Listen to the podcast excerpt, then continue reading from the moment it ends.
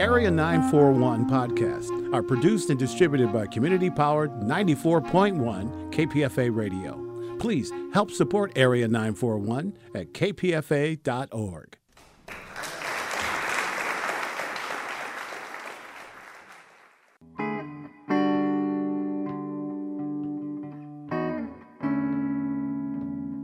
This is the Area 941 Radio Wolinsky podcast. I'm Richard Wolinsky, and we're talking about books, about theater, about film, about television, and from time to time, even about KPFA, Pacifica Radio. My guest is Sherilyn Parsons, who was the founder and executive director of the Bay Area Book Festival, which occurs this year, May 4th and 5th, which is a Saturday and Sunday are there any San Francisco venues? No, no. It's entirely contained within downtown Berkeley. All venues are within a five minute walk of each other. And there are how many events total that people can't go to because they overlap? I know, I know. 102 literary conversations this year. Plus, we have three outdoor stages for kids and a new stage in the BART Plaza, and all of those also are programmed. So overall, there's maybe a good 150 programs you can see. Sherilyn Parsons, before we go into some of the specifics, I talked to you last year about your own career and how you wound mm-hmm. up with this particular job position, which I guess is now mostly full time. Oh, it's totally full time, year round. Yeah.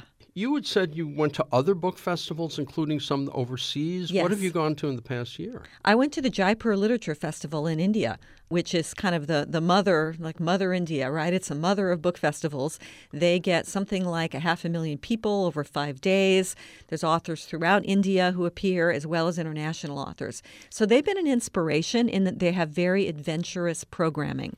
They put people together you wouldn't think to come together, and they don't skirt social issues. They really go for it. I mean, this year it was a one of their major themes was about stifling debate.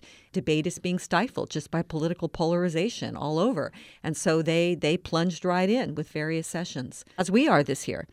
There is, uh, I don't know if I go into this, there is a self censorship phenomenon happening in publishing. It's called cancel culture. And this is, it's mostly in the young adult realm, publishing realm it's interesting. There's a very valid concern that particularly young adult readers read representations of writers, particularly writers of color, writers of sort of, you know, minority cultures, LGBT writers or LGBT characters, that they be accurately represented. And where they're not, there is a very strong Twitter culture that talks about this and cancels books. We had one writer, um, a guy named uh, Kosoko Jackson, who is a young adult writer, and his book was canceled in advance of its publication by Twitter commentators. And you know, they had some points, but they they pulled the book, and so we had to pull them from the festival.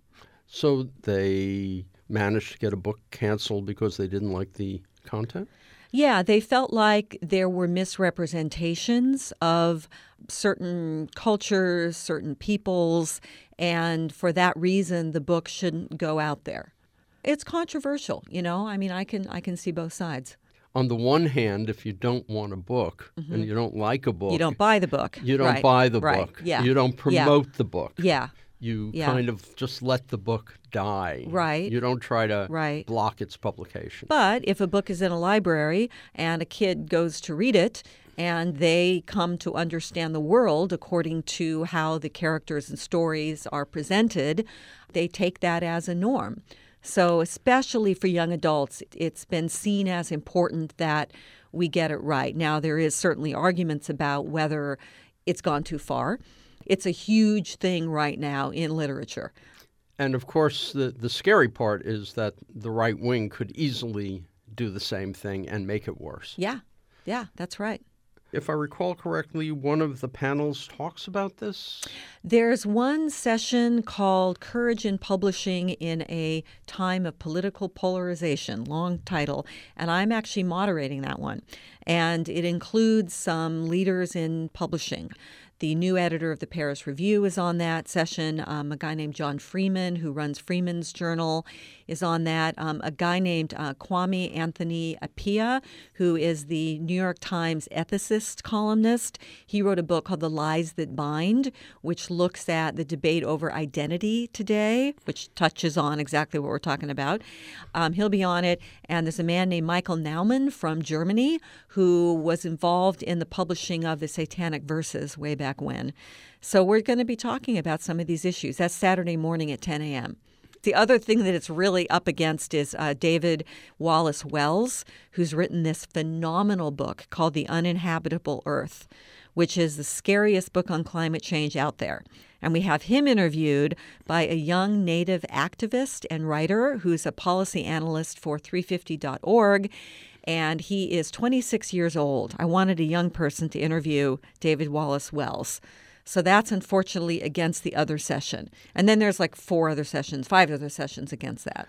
These sessions will they all wind up later on online for people to We videotape about maybe 30 40% of the festival if we can manage to make that happen.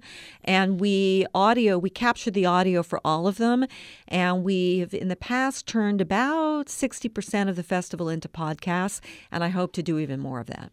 Let's talk about how a festival comes together. Mm-hmm. okay last festival late april mid-april. Yeah last year was at the end of april. At yeah. the end of april uh, you take a couple of weeks off because you're exhausted. Uh-huh. And then you begin to rev up. So is yeah. the first step getting the, the money to rev up? Is the first step finding authors? What's the process? Yeah. So after a festival, there's just a ton of accounting and cleanup and follow up with the writers and so on. Um, then, pretty early over the summer, we start looking at potential sponsors, making pitches. We also do reports for previous funder the funders for the previous festival we have a lot of consulates that support us and so they all need reports. Foundation, similarly, we give swag to our individual donors, you know, stuff like that over the summer, and then begin to prepare proposals. Again, it's all funding related in the summer. But very early on, we start looking at authors to book. You know, there's a long lead time in the publishing industry. I mean, right now, for instance, I'm booking writers for the fall for our Women Lit series. So we have this new year round series called Women Lit which uh, features female writers, and um, that goes year round. So, right now, I'm actually a little late right now, in fact, in looking at fall. Then in the fall, I'll be booking for the spring festival. So when did you begin booking authors? And when you book them, mm-hmm. it's just to get them here. It's not necessarily what they're going to do, right? Correct. Yeah, yeah. We first just get them. Sometimes the publisher, publicist will ask, How will you present this particular author? And they want to know, Will this be in an interview, which of course is ideal, or will it be a panel? You know, what are you going to do? Sometimes they'll want to know who we have interviewing this person, which will help them assess whether it's worth the writer's time, you know, to come out, and whether it's worth the publisher's dime to send them. Because sometimes if we get the writer on tour, the publisher pays them. If not, I have to come up with the money to bring them here. And I noticed this year that most of the panels are relatively small. I don't recall any panel more than there may be one or two with four people, but yeah. and a moderator, but most of yeah. them are two or three. Yeah, Nordic Noir is big. That's always a popular one. I think there's six writers, you know, in that one. We want to create enough opportunity for each writer to speak. You know, if the panel gets too big, it gets frustrating for everyone, the audience as well as the writers, because they don't have enough space. We do have a lot more interviews this year than we've had in the past. I notice that you frequently have a moderator interviewing two people, and that's yeah, one way yeah. to, to deal with it. Right. And then where do the topics come from? Do you sit around with folks and go, Let, what do we want to talk about? Yeah, it kind of goes both directions. So, in the sense that there's certain writers that we know we want, and we find them by tracking what publishers are going to be putting out, you know, in the couple months before the festival and around the time of the festival. So we look at that. Then we just know the literary landscape, and there's certain writers that we just want to have. So we reach out and find out who's the publicist and try to get in touch with them. Then we design sessions and topics around those writers. So we look at the best way to position their work and also vis a vis general festival, you know, kind of themes, how it resonates with other sessions we're doing. So we do it in one respect by who the writer is, we design the session. Then there's other sessions that we just want to cover the topic. So there's a lot this year on um, incarceration, actually. So we have three sessions on that. So we began to look at the books that were coming out around that topic and then seeking those writers. How many publishers do you contact? Well, it's a combination of them contacting us and us contacting them. But, um, you know, I'm not exactly sure. It's probably, we probably have 20 or so, 30 different publishers who are represented in the festival. And we go for small publishers as well as the big ones. Well, I noticed that She Writes Press has Yeah, its yeah. own panel. She Writes is based locally, at least the publisher is local. Brooke Warner, she's on our board. And so we discover those writers, you know, pretty readily. But they have really fabulous writers. And, you know, one of the things that we make a priority of is presenting female voices at the festival. And She Writes publishes women writers. So it's a natural for us to look at. How many venues do you have? You know, I'm trying to think exactly. I think we have 12. And they're all within walking distance. Yes. Yeah, it's pretty amazing. Downtown Berkeley has so many venues in a walkable radius. They're in theaters like the Freight and Salvage and the Brower Center. Uh, where else? The Magnes Museum has a big auditorium. The Marsh Theater we use. Some of the people are local for now, like Joyce Carol Oates Yeah, is there, and yeah. she's local. Adam Hochschild is local. Uh huh. But a lot of them are not. And you're responsible in most cases for putting these authors up? It's a combination of the publisher sending them if they're on tour. So, not all writers get put on a publisher funded tour. You know, the tours are shorter or limited to the radius right around where an author lives. Uh, trust me, I As know you that know, one. yeah, yeah. So we try to get on authors' tours. FSG, Ross Giroux, we have a couple of writers that they've sent on tour a historical novelist named Christopher Tilghman and a writer on immigration, Aaron Bobrow Strain. I don't know exactly where they live, but they're coming to us on tour. But then there's other writers like this Kwame Anthony Appiah that I mentioned, whom I'm paying. Um, another writer named Nell Painter, she lives in New Jersey. She wrote a book called Old for Art School, which is fabulous, and she's someone I'm paying to bring. How many of these authors had you heard of before you began the search?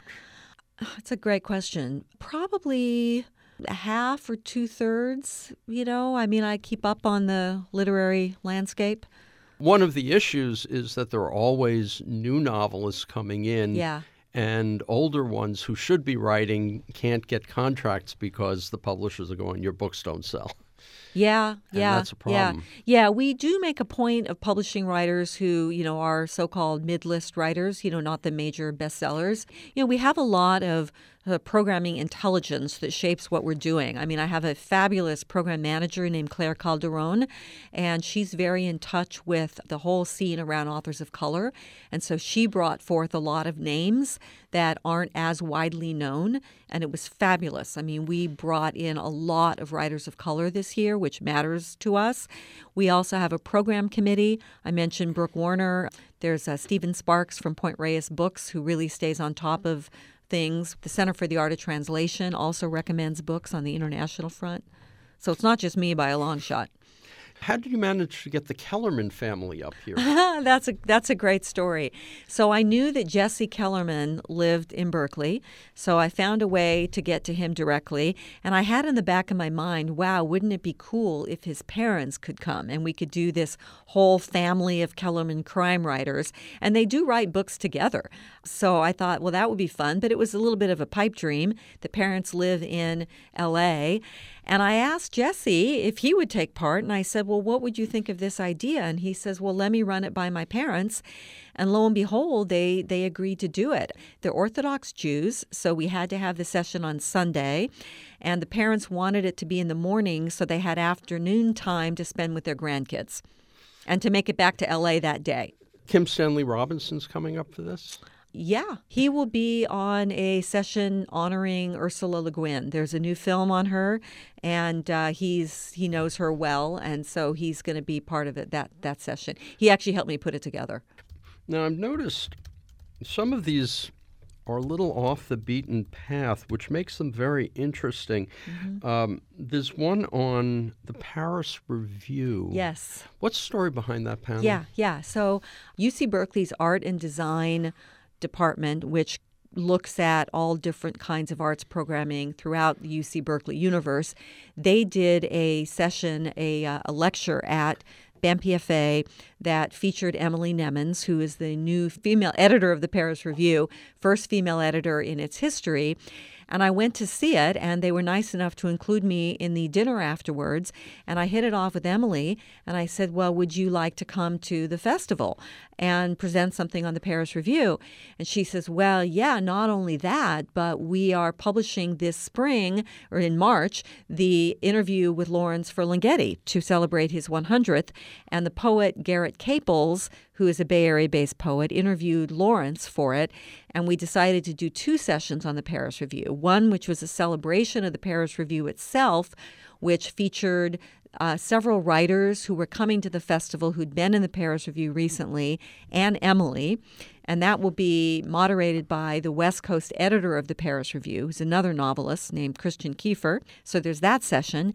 And then we're doing a tribute to Ferlinghetti. Yet another tribute. There have been lots of tributes throughout the Bay Area, but this will be the last one, I think. One other 10 a.m. Saturday event mm-hmm. that caught my eye was an interview with a guy named Roger McNamee, whose book is about the horrors of Facebook. Yes it's good. It's really interesting. You know, unfortunately, the Facebook story continues to unfold. And, you know, McNamee talks about how it's not just Facebook, but there's this sort of uh, libertarian, anti democratic structure built into a lot of the tech firms who were created really in the, the last 20 years and the last 10 years. And uh, Facebook's one of them we are having him interviewed by a woman named Elizabeth Dwoskin, who is a Silicon Valley reporter for the Washington Post. In looking back at last year, what was the most crowded venue and what was the least? Most crowded was Gary Snyder. Kim Stanley Robinson was actually part of that one as well. Jack Shoemaker was part of it literally standing room only. The freight and salvage, which is where it was, allows people to stand. So, so there were a lot of people also filling the aisles. And I'm trying to think of the least crowded. I kind of block that out. Let's rephrase that. Yeah. At the smaller venues, the smallest, uh-huh. how many people show up? 30 to 50. I mean, we never have fewer than that. People do come. I noticed that there's a few on fantasy and science fiction with names I don't really know. They uh-huh. must be newer writers. So we have one called The People's Future of the United States, which looks at speculative visions of what the U.S. could become. There's a panel on historical fiction, too. Yes. That's on uh, Sunday, I think. Yes. And what's that one about? So we always have a session on historical fiction because it's so popular. And um, there's just three fabulous novels on on that one. Um, one of them is by a woman named Terry Gamble Boyer, and it's hilariously funny. It's set in the time when there's transition with slavery in the South, and it's right on the border. I think it's in Ohio, and it's about the the tug that happens then. Cathy Guisewite yeah. of the Cathy cartoon. She'll yes. be there on Sunday. I believe so. Yeah. Uh, yeah, yeah, I have yeah, that okay, listed yeah. here. Uh huh. Yeah. Okay. How did she come into this? Uh, she, we knew there was a book coming out. We look again at the publisher's catalog, see what's there, and I thought, wow, definitely want her to come, and so we pitched for it, and we were able to get her. We we do have this women lit program I mentioned, featuring female writers, and she's one of the writers within that scope of programs. And Tayari Jones, yes, uh, and Esi Edugyan. They're both great. Yeah, they're fabulous. And we put them together for a conversation. This writer to writer series we're doing this year. In this this series, usually, you know, there's a moderator interviewing the writers, right? A couple of them or just interviewing a writer. But we thought, well, what would it be like if we brought together two writers who are big fans of each other's work? And the moderator was there really just to kick things off. But we're literally on stage putting not the moderator between the two writers, which we normally would do, but the moderator's going to be a little bit off to the side. And it will be a conversation. So essentially, they'll be interviewing each other, which will be a fun format. And all of those will be podcast. And Moby? Moby, he's got a new memoir. And I think in this case, they pitched us. The publicist somehow found us. And Moby will be interviewed by Peter Hartlaub, who is the Chronicle uh, music critic, pop critic, I believe, and he is supposedly going to play a couple of acoustic songs at the end of his interview. And he's got a memoir, a new, second memoir. And that's late afternoon Saturday. Yes. Uh, coming up against something that looks really interesting virtual reality Uh-huh. storytelling what is is that about how to how to create virtual reality Yeah. or really Yeah, yeah. I think it's about how stories are constructed and told in virtual reality, what the powers are of that medium, what the limitations are. There's a uh, graduate of the UC Berkeley Graduate School of Journalism who wrote a book about this, and that's how it came to our attention. David thomson has a new book out Yes. i saw so Yes. he's doing something Yes, he's doing something called it's called Sleeping with Strangers. And what's interesting is I thought about various moderators and I ran it by David for who if he had any preferences or interviewers of him. And he said, How about my wife? And I was like, Really? You know, are we gonna get a good interview out of this? And then I thought, well, that would be kind of funny because the book is essentially about love and sex in the movies. So I was like, well, I guess be an interesting interview. So she'll be doing the interview. I want to get back to someone you mentioned before, the New York Times ethicist. You're paying for him. What Yes. prompted you to bring him out here? Because there are a lot of sessions at the festival this year that explore issues of identity. We have one on Native identity. We have a lot of um, just looking at different identity categories, the issue of representation, which is a, a big and important concern in the publishing world right now.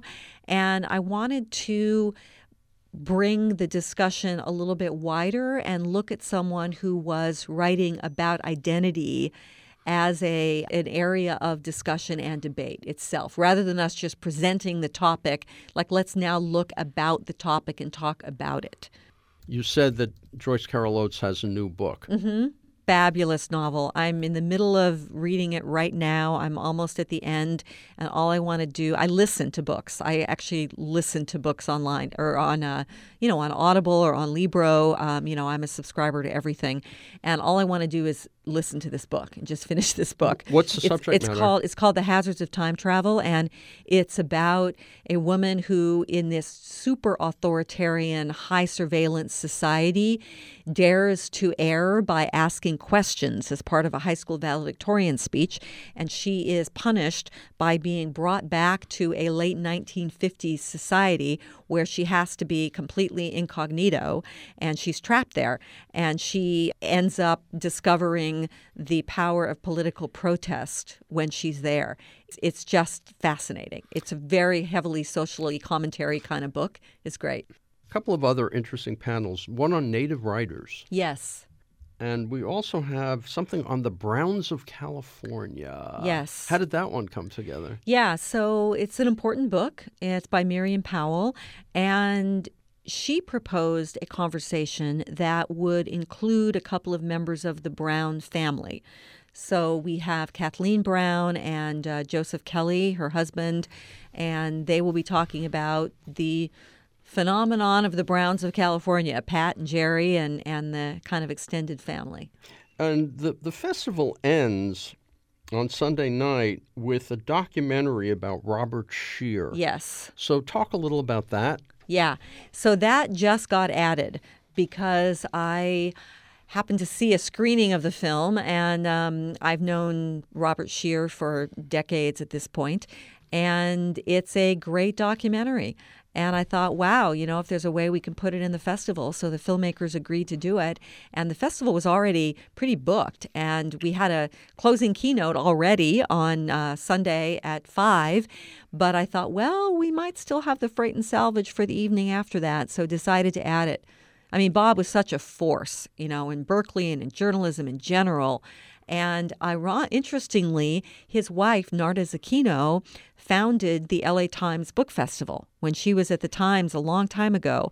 So she's a bit of a godmother to our festival. So it seemed appropriate to honor Bob in this one. And the keynote is survival in solitary? This keynote is going to be incredible. This guy, Albert Woodfox, was one of the Angola 3 prisoners in Louisiana. He was in solitary confinement for 43 years for a crime he didn't commit. And when he got out, other than just simply surviving and making his way, he wrote a memoir and it blew me away. He decided to educate himself when he was in solitary, to not get bitter, to not let him, it consume him, and he created purpose for himself. And he's an amazing, optimistic human being, which is pretty extraordinary. He really talks about what it is to be human, what it is to define your own destiny despite difficult circumstances. And that's Sunday afternoon. That's Sunday at five o'clock at the Freight and Salvage. And then the other one at seven is the Freight and Salvage. The the one at the, right, and after that is Bob Scheer at uh, seven o'clock at the Freight. There will be the screening of the film, and then there'll be a panel afterwards that Bob will be on. And on Saturday is that also at the Freight at 7:30 Robert Reich? That is at the Berkeley Community Theater, which is a huge theater. And that one is with Bob Reich, yes, and a man named Anand, it's a long last name, Giridharadas. He's an Indian writer, a public intellectual, has an incredible book called Winners Take All, and he looks at the hypocrisies of the uber wealthy who claim to be changing the world while they continue to protect their privileged tax status and so on. So, you know, where they're creating initiatives to save the schools and things, you know, meanwhile, they're decimating public support for schools through their financial strategies um, and so on. It's a fabulous book. Sherilyn Parsons, I've tried to hit on some of the things that interest me, but there might be a couple of panels or uh, guests that I overlooked. So, what are a couple of ones that you're looking forward to mm-hmm. that you plan to attend or, or even that you help mm-hmm. create? Uh huh. Okay. One of them, which is personally close to my heart because I'm going to be interviewing the author, is a guy named Eliot Pattison. He is a mysteries writer who wrote a, a series set in Tibet. And I personally have been involved in the human rights struggle in Tibet for many years. And this mystery series has just gotten rave reviews in the publishing world. He also won Tibet's, the, the ex- exiled Tibet community's highest literary award or arts award called the Art of Freedom Award and he's really quite an activist on the literary front. So I'm going to be interviewing him, and I hope the big Tibetan community here comes out for it. And when is that? That is, when is that? I think it's Sunday afternoon. And Dennis Bernstein of KPFA is hosting a panel? Yes, yes, uh, on fascism on the the rise of fascism. And one of the writers on that session, they're all interesting writers, of course, but one of them really caught our eye early on in the festival planning process, Arjun Sethi, who wrote a book about hate crime survivors. And it's really a collection of oral histories about people who had experienced such things. Were there any panels that you had to kind of put aside simply because you didn't have a venue?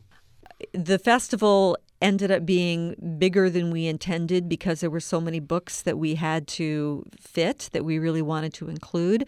There was a lot more we wanted to include. We wanted to do something on gentrification this year, which we've done in the past, but we just ran out of space. And since we'd done it in the past, we decided to skip it this year, but we'll probably cover that topic next year.